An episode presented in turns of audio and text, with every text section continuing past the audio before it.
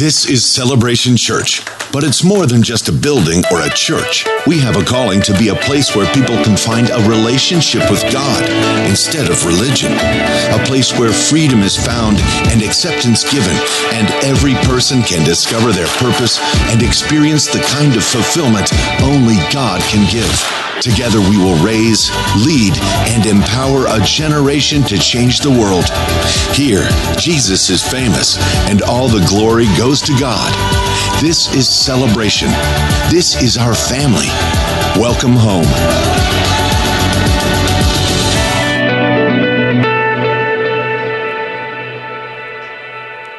Good morning. Welcome to Celebration Church. Let's all stand together as our campuses join with us over in Appleton and Stevens Point, and let's recite together the Apostles' Creed. This is our statement of faith. This is who we are and what we believe at Celebration Church. We believe in God, the Father Almighty, the creator of heaven and earth. We believe in Jesus Christ, his only Son, our Lord, who for us and for our salvation was conceived by the Holy Spirit, born of the Virgin Mary, suffered under Pontius Pilate was crucified, died, and was buried. He descended to the dead, and on the third day he rose again. He ascended into heaven and is seated at the right hand of the Father. He will come again to judge the living and the dead, and his kingdom will have no end. We believe in the Holy Spirit, the holy Christian church, the fellowship of believers, the forgiveness of sins, the resurrection of the body, and the life everlasting. Amen. You may be seated. Again, good morning to our campuses over in Appleton and Stevens Point, and all the people who watch us on television all over the world on the internet. I just saw online the Reverend Jimmy Bratcher is watching us right now. Good morning, Jimmy. Good to have you join us. We even have a Yooper watching right now. Don the Yooper. oh my gosh. Anyway, we are wrapping up our series entitled The Significant Events of the Old Testament. We've been going through the Old Testament and marking some of the key things that help really shape who we are and what we believe and how we got to where we are uh, in our faith. We're wrapping it up now with the life of King David, and we're just skimming over it. Uh, we might come back and do a full look at him. He's really an amazing, an amazing human being, and the things that he did are quite stunning. Uh, but we're, as we're doing this, we're going to be casting a new vision for Celebration Church. It's uh, a way to shape who we are and what it is that we do here at Celebration Church. Four key elements one, know God. Two, find freedom. Three, discover your purpose. And four, to make a difference. And we're going to be focus, focusing on that in the months and years to come. So last week we talked about what it means to really know God. All of this is about knowing Him, not just knowing about Him. You can know about Him, but if you don't really know Him, you've really missed the mark. Today we're going to talk about this idea about finding freedom. All right? So, we want to look at King David now. We read last week how David was the one who had killed Goliath. And uh, then he becomes, as you can imagine, a rock star in Israel. And people, everybody loves him. Well, King Saul feels very threatened by David because all the people like him so much. So Saul sets out to try and kill him. And uh, uh, it's a fascinating read of how David dealt with this horrible situation in his life. He's running for his life, him and his merry band of men. And uh, a lot of the Psalms that you read in the Old Testament, when you're reading the Psalms where it says, Oh Lord, I cry out to you from the depth of my despair, and some of these real heart wrenching uh, prayers that David was writing, was during this time. He's running for his life. Things are not going well. When people are trying to kill you, that's a bad day. All right? So everybody's looking for him. He's running. He's having a difficult time. So we see so much of his uh, crying out to God in the Psalms. All right? Well, then eventually he becomes king. Now we want to pick up uh, this, the account in 2 Samuel, the sixth chapter. Now David was told, The Lord has blessed the house of Obed Edom and everything he has because of the ark of God. So David went up to bring the ark of God from the house of Obed Edom to the city of David with rejoicing. Now, here's the context uh, the ark of the covenant that Moses had built. You know, that, uh, you know, all these incredible things were happening around the ark of the covenant, and they bring it. David sets up his city, Jerusalem. It's called the city of David, but the ark still hasn't brought, been brought into the city. because uh, they have a hard time moving it. Because if you didn't move it just right, bad things would happen. So they were just recently trying to move it, and it looked like it was going to fall over. Some guy reaches over to try hold it. Instantly, he drops dead, you know, because like grabbing 220 volts, you know what I'm saying? So David freaks, ah! and he says, we can't, we can't move this thing.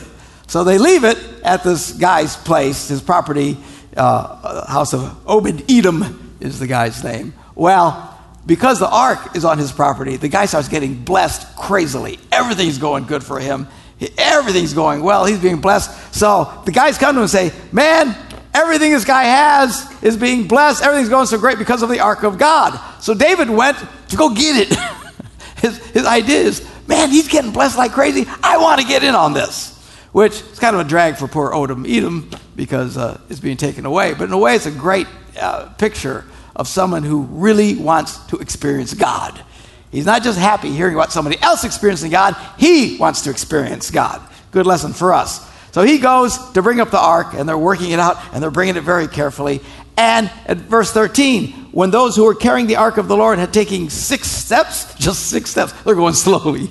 then he, he sacrificed a bull and a fatted calf. Anyway, wearing a linen ephod, David was dancing before the Lord with all his might while he and all Israel were bringing up the ark of the Lord with shouts and sounds of trumpets. So this is a major party. They are finally bringing it. This is like a big deal for the Jewish nation. As they come into the city of David, the city of Jerusalem, they're bringing in the ark. The trumpets are blowing, people are shouting, celebrating, and David just starts doing a jig. And he is dancing like crazy in front of this ark, and probably looked a little crazy while he was doing it. All right? How do you know that? Well, the very next verse. As the ark of the Lord was entering the city of David, Michal, the daughter of Saul, which is now his wife, uh, watched from a window.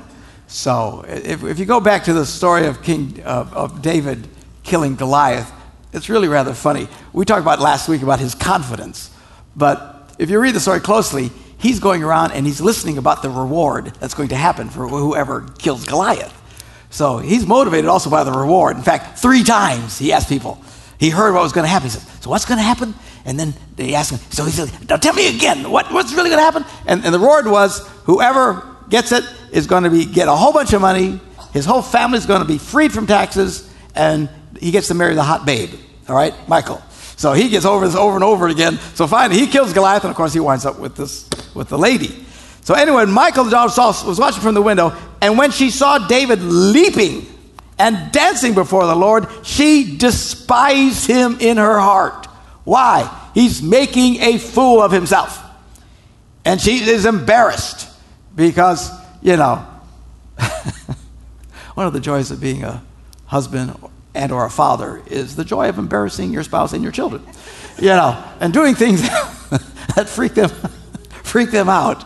You know, every man knows what I'm talking about. So anyway, so David is he's just having a good time and he is boogieing and he is dancing and twirling and you know that phrase, dance like nobody is watching? That's what David was doing. He's dancing like nobody and I don't know what kind of dance he's doing, but he's shaking it up, man, and he is enough that she is looking, oh my goodness gracious. Look at him. What in the world is he doing? Well, then they brought the ark of the Lord and set it in its place inside the tent that David had pitched for it. And David sacrificed burnt offerings and fellowship offerings before the Lord. And after he had finished sacrificing the burnt offerings and fellowship offerings, he blessed the people in the name of the Lord Almighty. And he gave everybody a loaf of bread, a cake of dates, and a cake of raisins to each person in the whole crowd of Israelites. That's a lot of dates and raisins. Both men and women and all the people went to their homes happy with bread, dates, and raisins. Well, when David returned home to bless his household, Michal, the daughter of Saul, came out to meet him and said, well, how the king of Israel has distinguished himself today, going around half naked in full view of the slave girls of his servants, as any vulgar fellow would do. So she, you know, she's got quite the attitude, which has been known. Some wives can do that from time to time. Well, anyway, David says to Michal, It was before the Lord who chose me rather than your father or anyone from his household. There's issues in play here. When he appointed me ruler over the Lord's people, I will celebrate before the Lord. I will become even more undignified than this, and I will be humiliated in my own eyes. But by these slave girls you spoke of, I will be held in honor.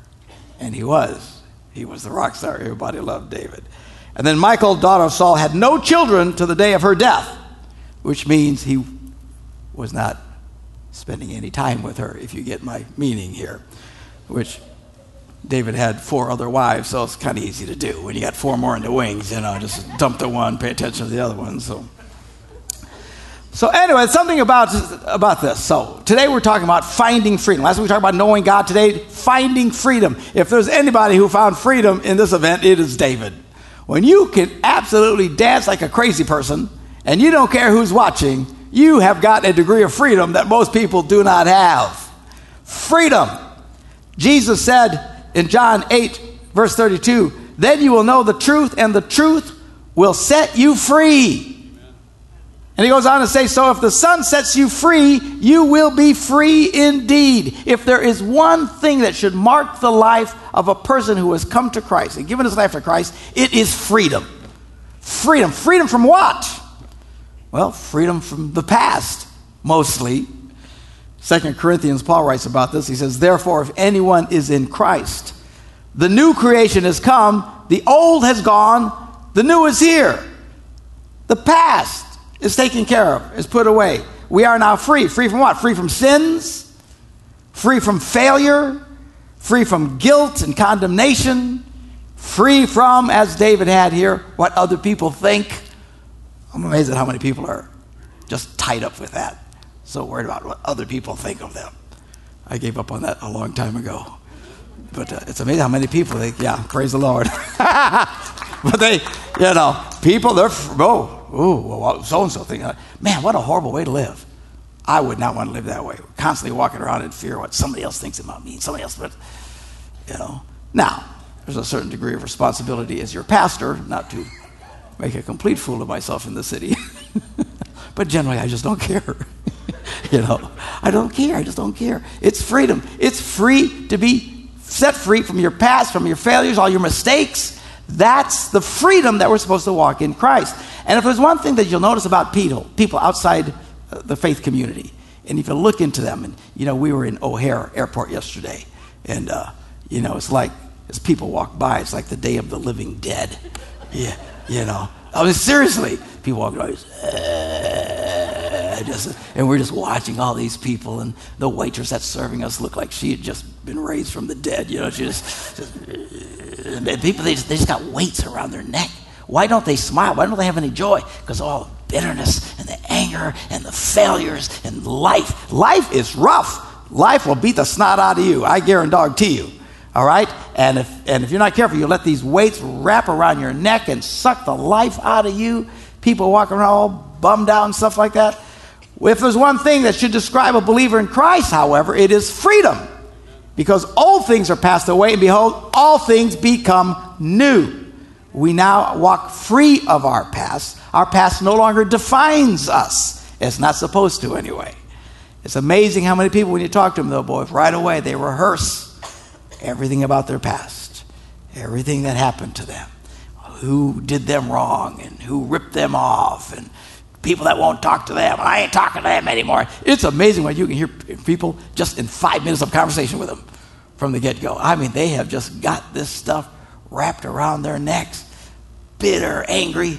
I remember one time I, met a lady for the first time in the forest. She walked in, and first time was there, and I shook her hand, and immediately she just started vomiting all over me about that person who did this terrible thing to her. It was awful. She described was horrible. I said, Oh my goodness. I said, When did this happen? She said, 20 years ago. And I thought, dee, dee, dee, dee, dee, dee, Okay, here's a lady who needs some freedom.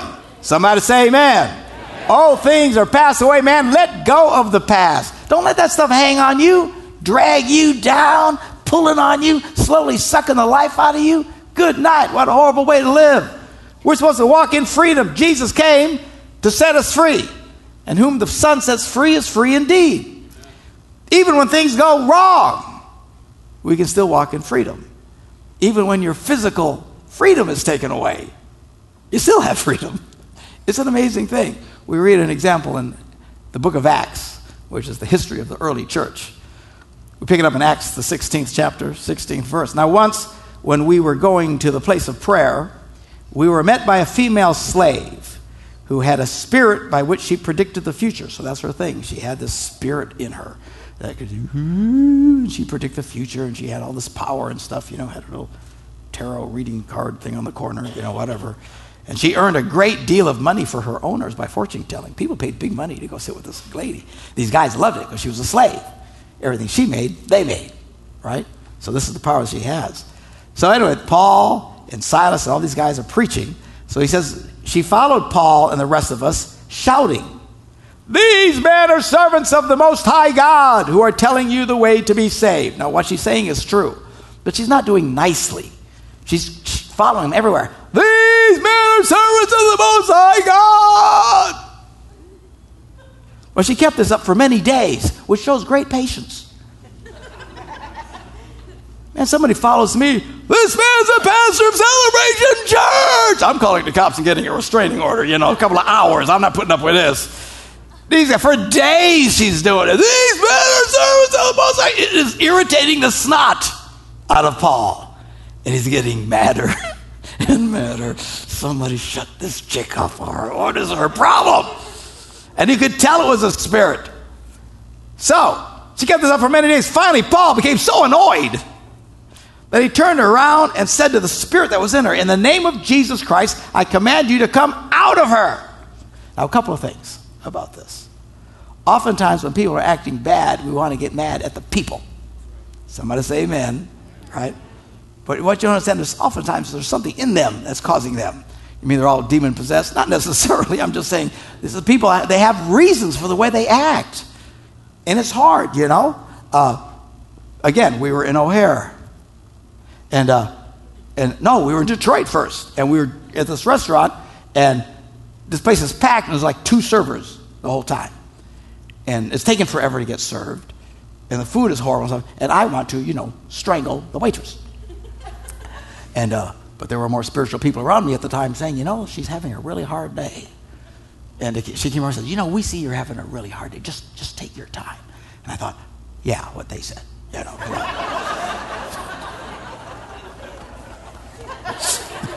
wasn't, wasn't being as kind as I should be. I wanted to throttle her, but then I thought, yeah, they're right. Look at her. She's having a really hard time. Sometimes we got to sometimes separate people's behavior from the people. You hear what I'm saying? You know, sometimes people act really badly and mean and nasty, and you just want to punch them, say nasty things about them. But get, if we don't separate people from their sins, we'll miss the point. That's what God does. He looks at us, at our worst, at our biggest disaster. No matter how nasty and icky and ugly we are, He's able to separate us and love us. He's able to separate that from us. And we need to learn that as well. So, Paul immediately, this woman is irritating the snot out of him, but immediately he could tell he could separate her from what was driving her. In, in this case, he knew that it was a spirit in her. So he says to the spirit, In the name of Jesus Christ, I command you to come out of her. And at that moment, the spirit left her. Well, when her owners realized that their hope of making money was gone because her buzz was gone, you know, I don't know how long this took before they figured out, you know, she was like normal again. Well, now they're ticked. They seized Paul and Silas and dragged them into the marketplace to face the authorities. They brought them before the magistrates and said, These men are Jews and are throwing our city into an uproar by advocating customs unlawful for us Romans to accept or practice, which was not true. But that's what they were accusing them of. And of course, this is the Roman Empire that they're dealing in. Well, the crowd got all jacked up and they joined in the attack against Paul and Silas. And the magistrates ordered them to be stripped and beaten with rods. Well, number one, it's a bad day when you get arrested. Number two, it's a bad day when they beat you with rods. It's a really bad day when you do it naked. I mean, that's, that's just like, this is, this is embarrassing. It's an awful day for these guys. Well, after they'd been severely flogged, not bad enough to be flogged, but severely flogged, they were thrown into prison. And the jailer was commanded to guard them carefully. And when he received these orders, he put them in the inner cell and fastened their feet in, feet in stocks. So look at their day. They're just going around helping people, they're being nice to people. They see this lady, she's all jacked up. You can tell it's not her. He tells the spirit to let her alone. She's set free, and for their efforts, they get arrested. They get humiliated. They get the snot beaten out of them. They get thrown into prison, and then their feet and everything's all tied in stocks. This is a bad day, a horrible day. Now, a lot of people with a day like that would say, Oh, God, where are you? Why did you let these things happen to me? But that's not what Paul and Silas does. See, do it says in verse 25, about midnight, which I would be sleeping after a day like that, but about midnight, Paul and Silas were praying and singing hymns to God. And the other prisoners were listening to them. What is it with these guys? These people are jacked up. They're crazy. They should be cursing. They should be angry and bitter. But yet they're singing. What is that about? Because they were free, you see. On the outside, they had been robbed of their freedom, of their liberties, humiliated, beaten, thrown in prison, couldn't barely move inside this inner cell, feet and hands all secured. But they were still as free as they could be. And they're singing songs to God. And everybody's listening to these nut jobs. Suddenly, there was a, such a violent earthquake that the foundations of the prison were shaken. At once, all the prison doors flew open, and everyone's chains came loose. The jailer woke up, and when he saw the prison doors open, he drew his sword and was about to kill himself because he thought that the prisoners had escaped. You have to understand, this prisoner wasn't part of a police union, okay? Back in those days, these guys, if somebody got away, they would kill you. And they would kill you in the most miserable way you could possibly be killed. They would slowly tear you to pieces. The minute he saw these doors open and thought they had left, he thought, man, I'm going to kill myself. Better to go by your own hand than what these people would do to me. So he grabs his sword, he's ready to take himself out. But Paul shouted, Don't harm yourself. We're all here. The jailer called for lights. That's the other thing, it's pitch black. Called for lights, rushed in, and fell trembling before Saul and Silas because he obviously fallen asleep listening these guys sing songs and being happy. And how is that even possible? And he runs in, he falls before them, he brings them out and says, Sirs, what must I do to be saved? I want in on this deal. Here's a guy who was blown away by the freedom that these guys had exhibited. Wow. The question, of course, is are you walking in freedom? Here's the sad thing a lot of times people come to Christ, they know God, which is our first step, but it's like they never get to a place of freedom. There's millions of Christians who are still absolutely bound up by their faults, their failures, their pasts, their mistakes, their injuries, and their hurts, and they just can't see. Some of them, they're their addictions, bad behaviors, they just don't seem to get free. Are they people of faith? Yeah, but they're still walking around not completely free.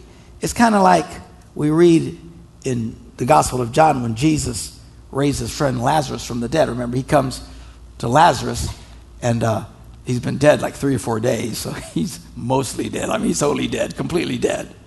And uh, he says, Roll away the stone. And they says, You don't want to do that, man. It's been, you know, this, it, it reeks in there. He says, Roll away the stone. So they roll away the stone.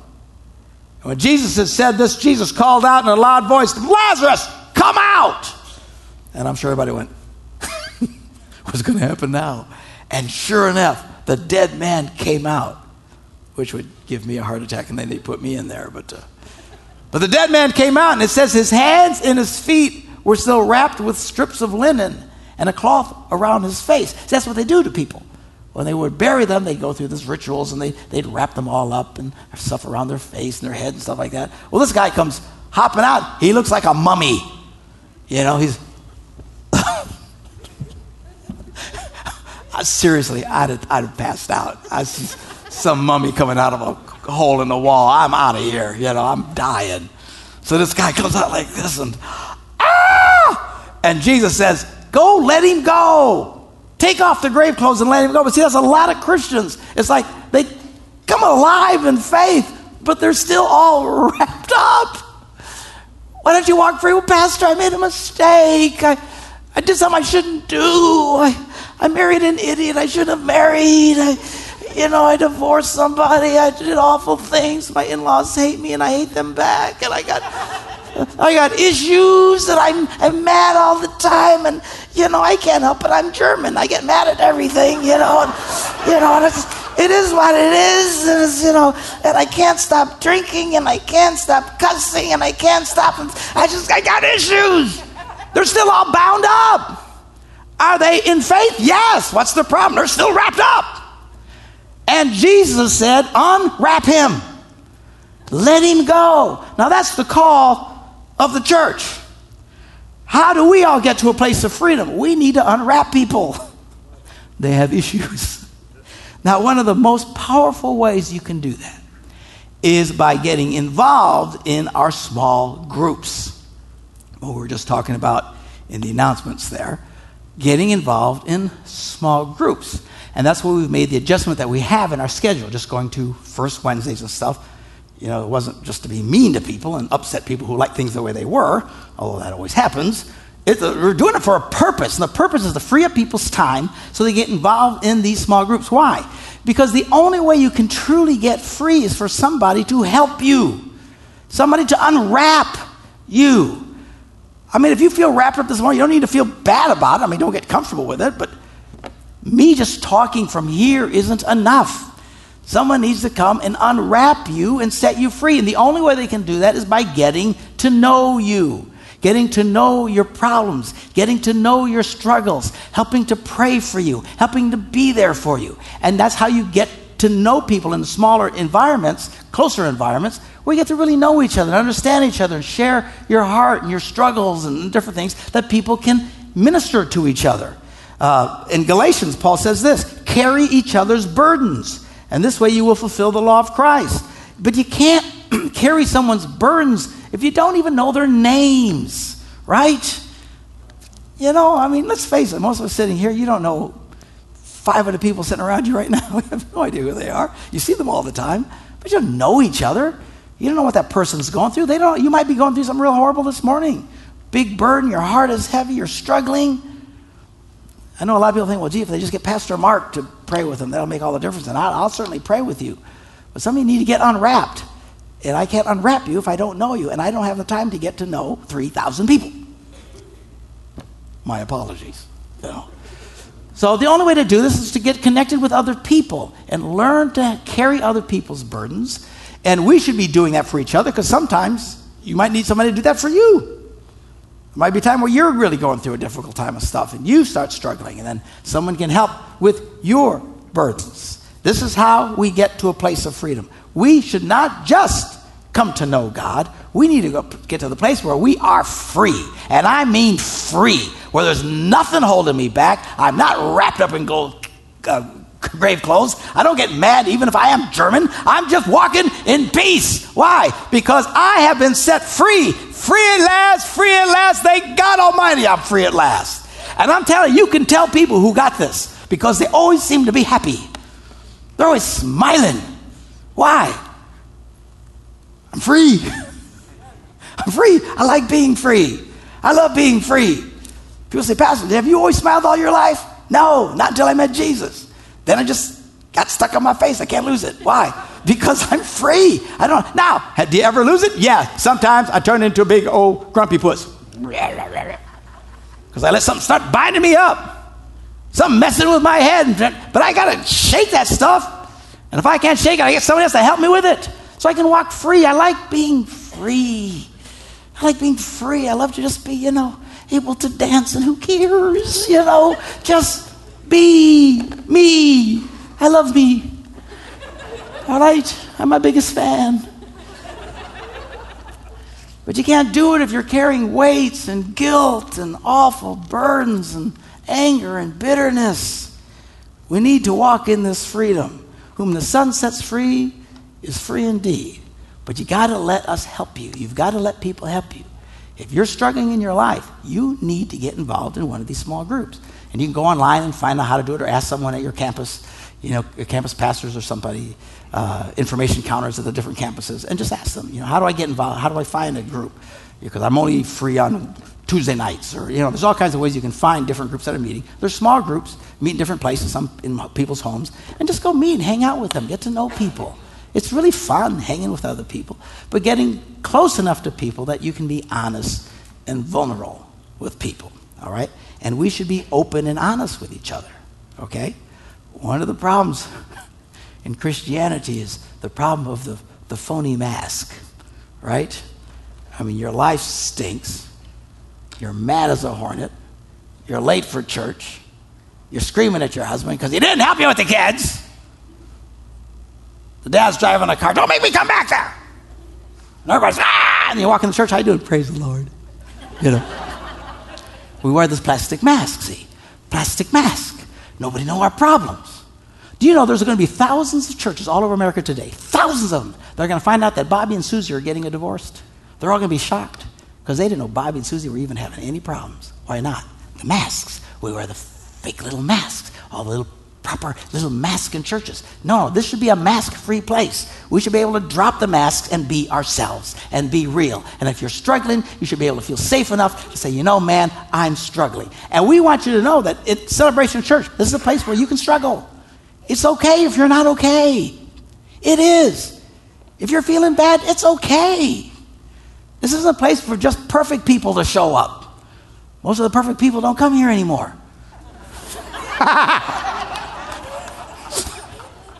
because I, I freaked them out and they left. Okay? It's okay. But let's do life together and let's get free. Hallelujah. Amen.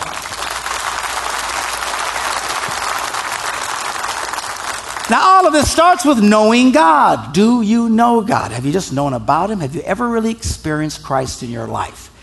Uh, maybe you're listening to me for the first time. Maybe you've listened to me for years and you've never truly surrendered your heart to Christ. Well, today is a great opportunity for you to do that. We're going to pray a prayer together. And I'm going to invite everybody to repeat this prayer with me. And here's an opportunity if you have never truly surrendered your life to Jesus, do it now. Do it now. Open up, connect with this wonderful God who loves you and can bring you back to life. Yeah, you might still have some wrappings you got to deal with, but it all starts with walking in new life. And you can experience that life today. Let's all bow our heads, all the campus everywhere, and uh, invite everyone to pray this with me. Say, Dear Jesus, I believe you are the Son of God, that you love me so much. You went to the cross and took my punishment. I ask you to come into my life I now surrender myself to you. Amen. Now, if you did that this morning for the very first time, at the end of the service, they'll be taking the offering and stuff. You got these cards in the bulletins when you came this morning, giving us information about who you are. If you'll just check this little box, I'm committing my life to Christ today, to let us know. Now, we give you our no hassle guarantee. Nobody's going to come to your house, nobody's going to call you on the phone, all right? What I want to do is just send you a letter to encourage you in your first steps of faith so that you can grow in faith and become the kind of person who starts to walk in absolute freedom. I'm going to invite the ushers at all the different campuses to come forward, uh, get ready to serve communion. We're going to turn our heart now and minds to this idea of Jesus Christ dying on the cross for our sins. All right? Uh, his body was broken so that we could be whole. His blood was shed so that we could have forgiveness of sins that we've been talking about. So, uh, we're going to invite you to join with us in communion.